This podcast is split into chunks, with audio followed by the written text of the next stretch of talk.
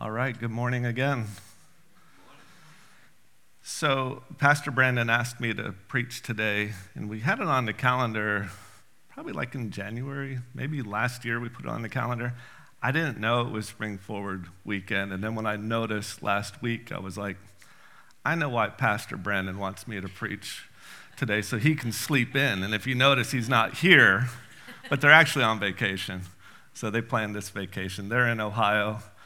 So Pastor Brandon Lee and the boys are in Ohio. Hopefully they have some time with family and they come back refreshed and fired up. Um, so I'm John Rogers, and my wife Debbie and I, we lived in Fredericksburg going on about not quite five years now. And we've been coming to New Post Church about four and a half years. And we love Fredericksburg, we love our church, and we love the community that we have here. And for one, like, so to tie this into Spring Forward Sunday, it's also Selection Sunday. Is any basketball? I know we might have a. I know we have one basketball fan out there, soccer fan here, so or American football, or. Um, so so I'm, so with that, what's that? It is. It's Selection Sunday. So this next three weeks, I just want to apologize to Debbie because there's going to be a lot of basketball on in our house over the next few weeks. So I've got some fun facts about March Madness. For those of you who don't know, that's the college basketball tournament. I feel weird trying to have to explain that, but I'm a basketball player. So, so during, during this next week, the average worker is going to spend about six hours watching March Madness basketball games during work hours. That's just this week. That's just Thursday and Friday. Um, 56% of millennials say they're willing to miss a deadline to watch March Madness basketball game. 56% of millennials, which is actually an increase from their normal work schedule. So I think our pastor's a, uh, I think our pastor's a, a millennial, so we got to dig them there. The odds of filling out the perfect bracket, one in 9.2 quintillion. Does anybody know what a quintillion is? How many zeros are in a quintillion? There's 18 zeros in, in a quintillion. But by the end of Thursday, this is what my bracket's going to look like. be busted come Thursday. And um, all right, it's enough fun and games there. Today we're going to be in. This is our fourth part of the Moses series, where we're taking a look at the at, and doing a study in the life of, of Moses. Moses was the leader of the Israel nation. He was a man that tried to follow God to the best of his ability, which is something we should all be striving to do. Moses' life was a life of, of faith built by God. Wouldn't that be cool for people to say that about us? That our life was a life of a faith built by God? I think that'd be cool. So, Rich kicked off the series uh, with a message of chasing God. I learned what a flannel graph was, which I thought was pretty cool and kind of fun. Um, he, but he encouraged us to yearn for the things of God, to seek after Jesus and God, to read our Bibles, to pray, and talk to God.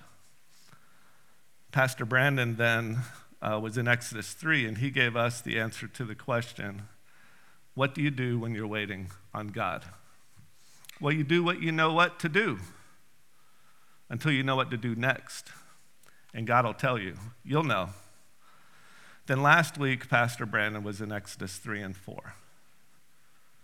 And he, uh, the question was, What do you do? What do you do when God speaks? And he said, If God is leading you to it, he'll get you through it. Moses followed the cloud, which is a good example for us to do that when God moved, Moses moved. So when God moves, we should move. This week, we're going to look at the story of, of Moses and his father in law, Jethro, where Jethro gives Moses some advice, some godly advice in Exodus 18. So you can turn to your Bible app and go to Exodus 18. This is still a couple, couple chapters before we get to the Ten Commandments. They don't have the Ten Commandments yet. So I had a basketball coach that would tell us all the time we need to be smart. He wanted us to rely on our teammates and not take on the other team alone, which I had a tendency to do. He would, he would yell at us, Be smart. We're not meant to do this life alone, whether it be on the basketball court, at work, at home, at church, doing ministry. We're not, not meant to do it alone. So look at your neighbor and say, Be smart, or yell it across the room because we're kind of scattered. So be smart. There's no position in life that is meant to be done alone. You must let people help you. So, who remembers the Space Shuttle Challenger, January of 1986? The Space Shuttle Challenger, 73 seconds after it launched, exploded, killing all seven crew members.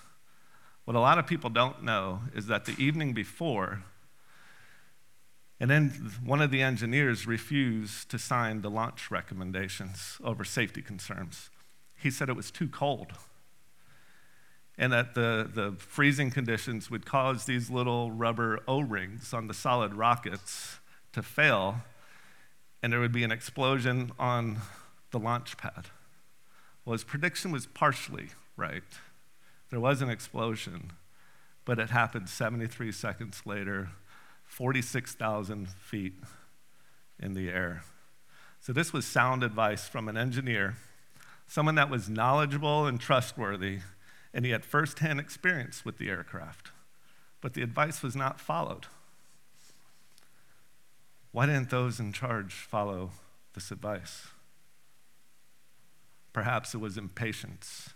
They'd been dealing with several days of delays because of the weather conditions were just too cold. Or maybe it was arrogance.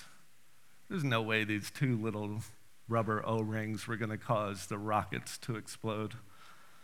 That wasn't going to happen. The point of the story is when sound advice is given, do you listen? Or do you think you already know what's best and you just do your own thing? We're going to look to see how Moses took this advice from his father in law.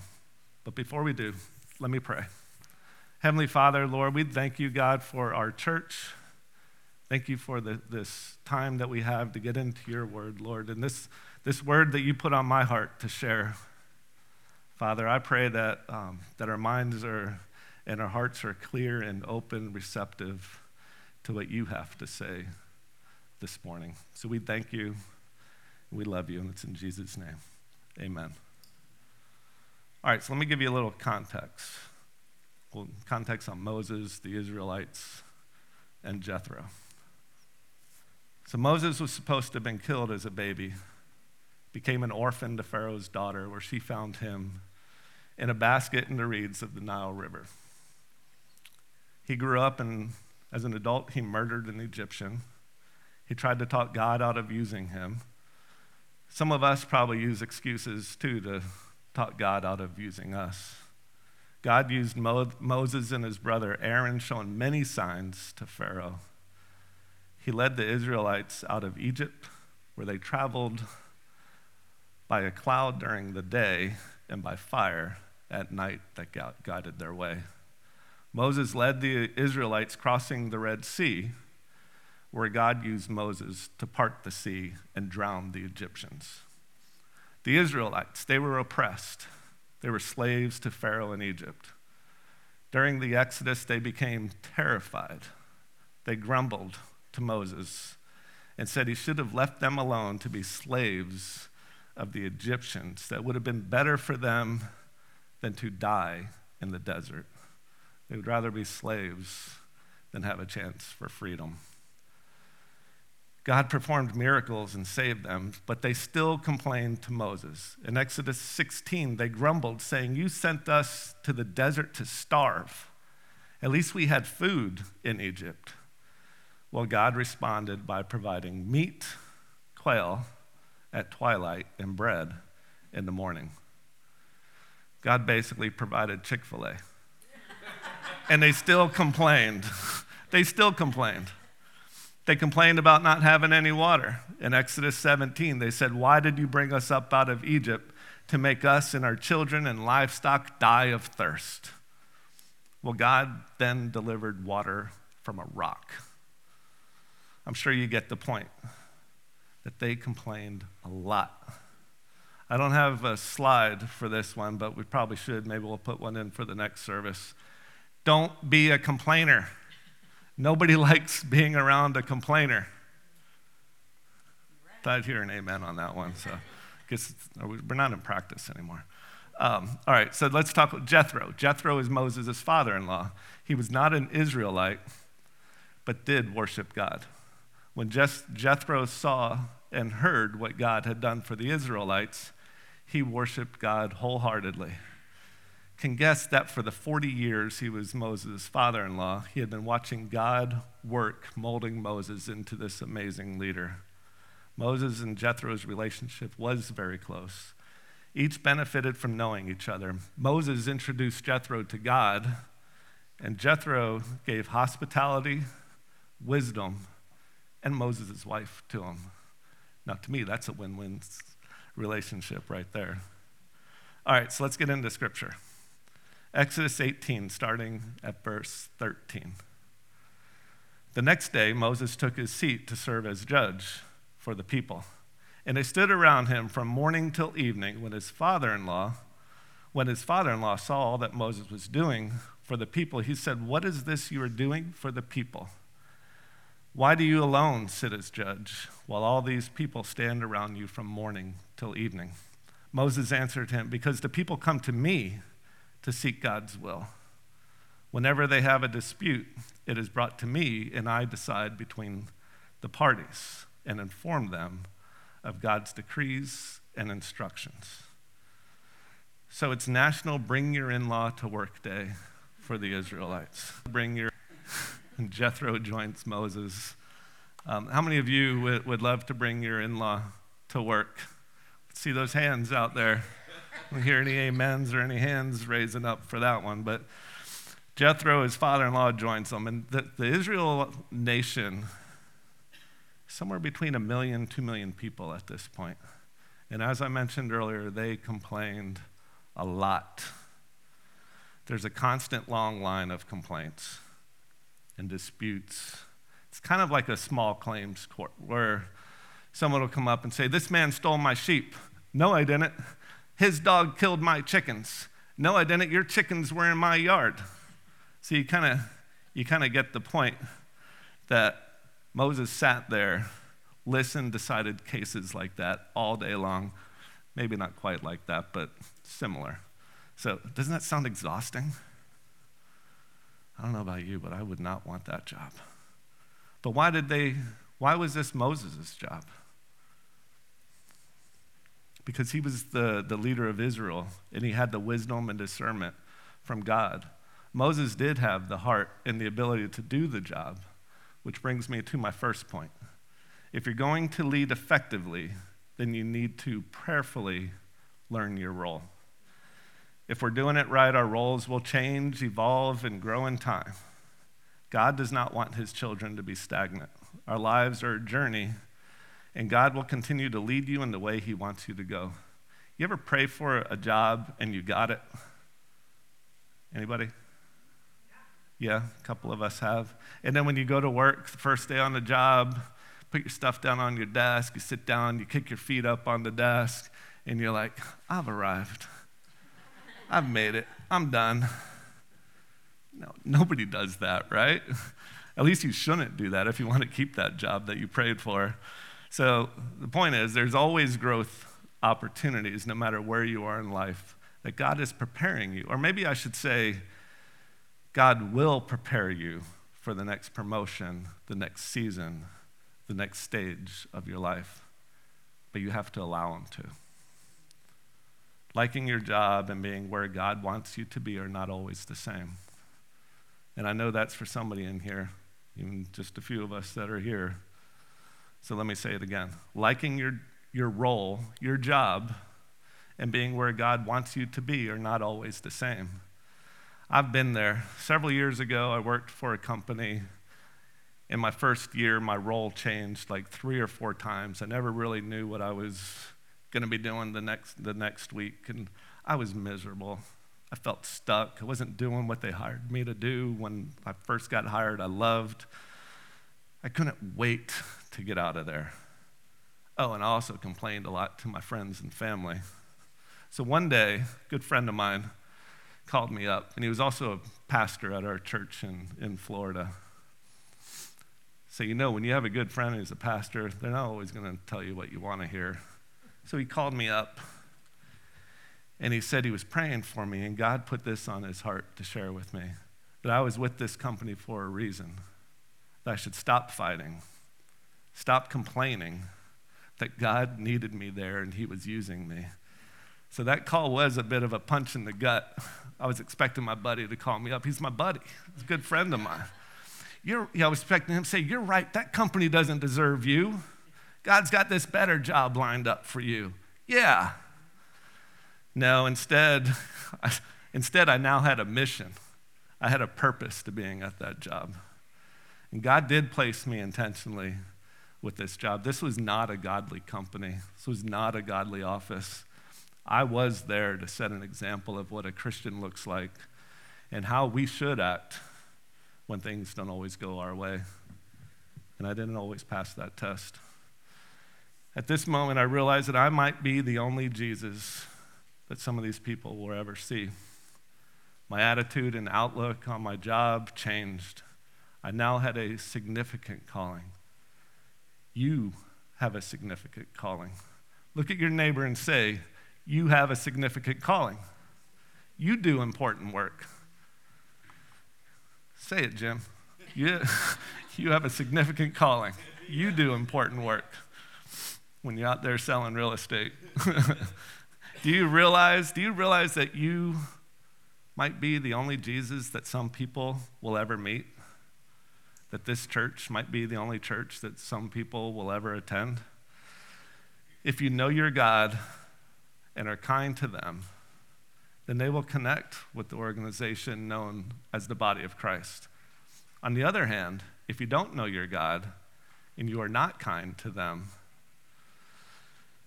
then they will not connect with the body of Christ. And when they see a Christian coming their way or a Christian coming their way, they will avoid you and run in the other direction. I don't know about you, but I don't want to give God a bad name. Okay, for all you type A personalities out there, if you think you can do it all by yourself, this next point is for you. Honestly accept your limitations. There's only so much work harder you can do. We all have a limited capacity. And we need to be honest with ourselves and accept our limitations. That one was actually for me. Hopefully, it's for somebody out here as well that we need to honestly accept our limitations that we do have a limited capacity. Verse 17, Exodus 18, verse 17 through 18. Yep. Moses' father in law replied, What you are doing is not good. How about that on Bring Your In Law to Work Day? what you're doing is not good. You and these people who come to you will only wear yourselves out. The work is too heavy for you. You cannot handle it alone. What you are doing is not good. Moses could have gotten defensive, could have been like, I am working my tail off here, and I'm the only one that can do this work.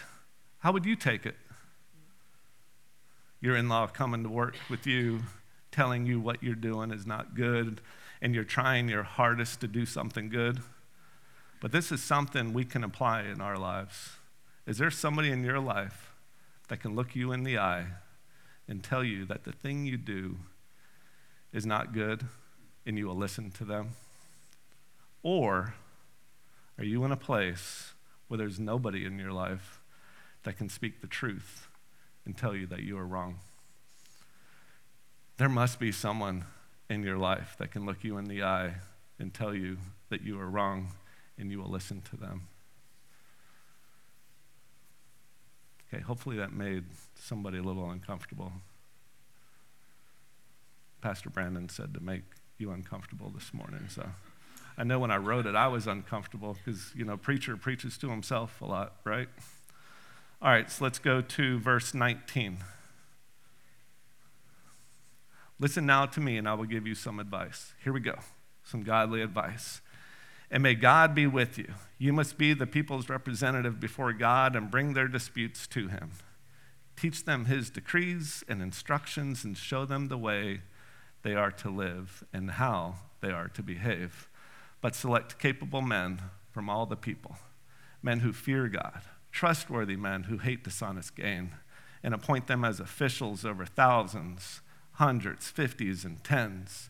Have them serve as judges for the people at all times, but have them bring every difficult case to you. The simple cases they can decide for themselves. That will make your load lighter because they will share it with you. If you do this and God so commands, you will be able to stand the strain, and all these people will go home satisfied. Jethro's advice, the key is in verse 19 and 20. What did Jethro tell Moses to do before anything?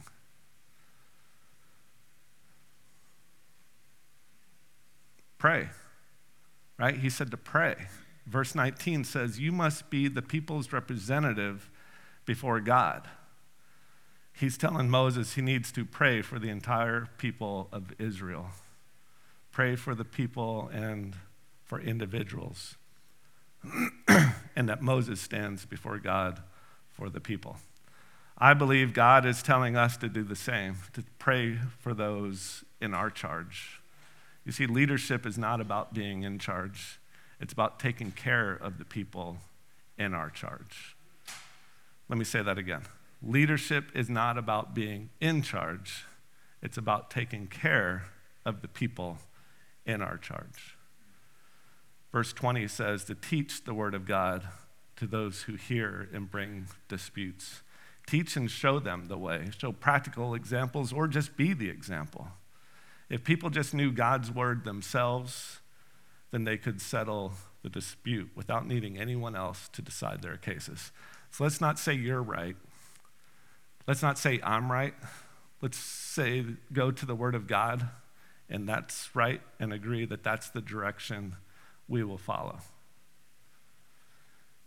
That should have got an amen right there. we need to prayerfully consider our roles. If you're wired to manage 10 and they put you in charge of 1,000, it's, it's not going to work. Before I get to my next point, there's two ways people fail at being committed to doing God's plan. The first, it's when you're not doing God's plan God's way, and when you insist on doing God's plan by yourself. You'll experience burnout with no longevity, and you will be limited on what you can accomplish. So, my next point carefully assess your team. You need to find them, invite them, and allow them to take this journey with you. If you don't find them and invite them to take the journey, then you're not going to be a leader. You'll just be walking alone. I heard it put like this He who thinks he's leading but has nobody following is simply just taking a walk. We've got to find people to come alongside of us Good leaders delegate, they don't do the work of leadership alone. the idea here is that we need to transform from a me to we. It's not about you, but when we work together, we have untapped abilities. When we work by ourselves, eventually we'll be all tapped out. if you agree with the mission of New Post Church, that we're a church that loves God, loves people, and believes in making a difference, then I'd like to invite you to come alongside of us and help us move the church forward in our calling. We have a spot for you. That I promise you. We have a spot for you. And we will help you in your calling to be all that God has called you to be. In verse 24, Moses listened to his father in law and did everything he said. He chose capable men from all Israel and made them leaders of the people, officials over thousands, hundreds, fifties, and tens. They served as judges for the people at all times. The difficult cases they brought to Moses, but the simple ones they decided themselves. Next point is to appropriately empower people around you working as a team. We can't do what we do here on Sundays without a team. It takes a team to accomplish much. And there is unlimited potential when we allow others to, to lead and take ownership. We have unlimited potential.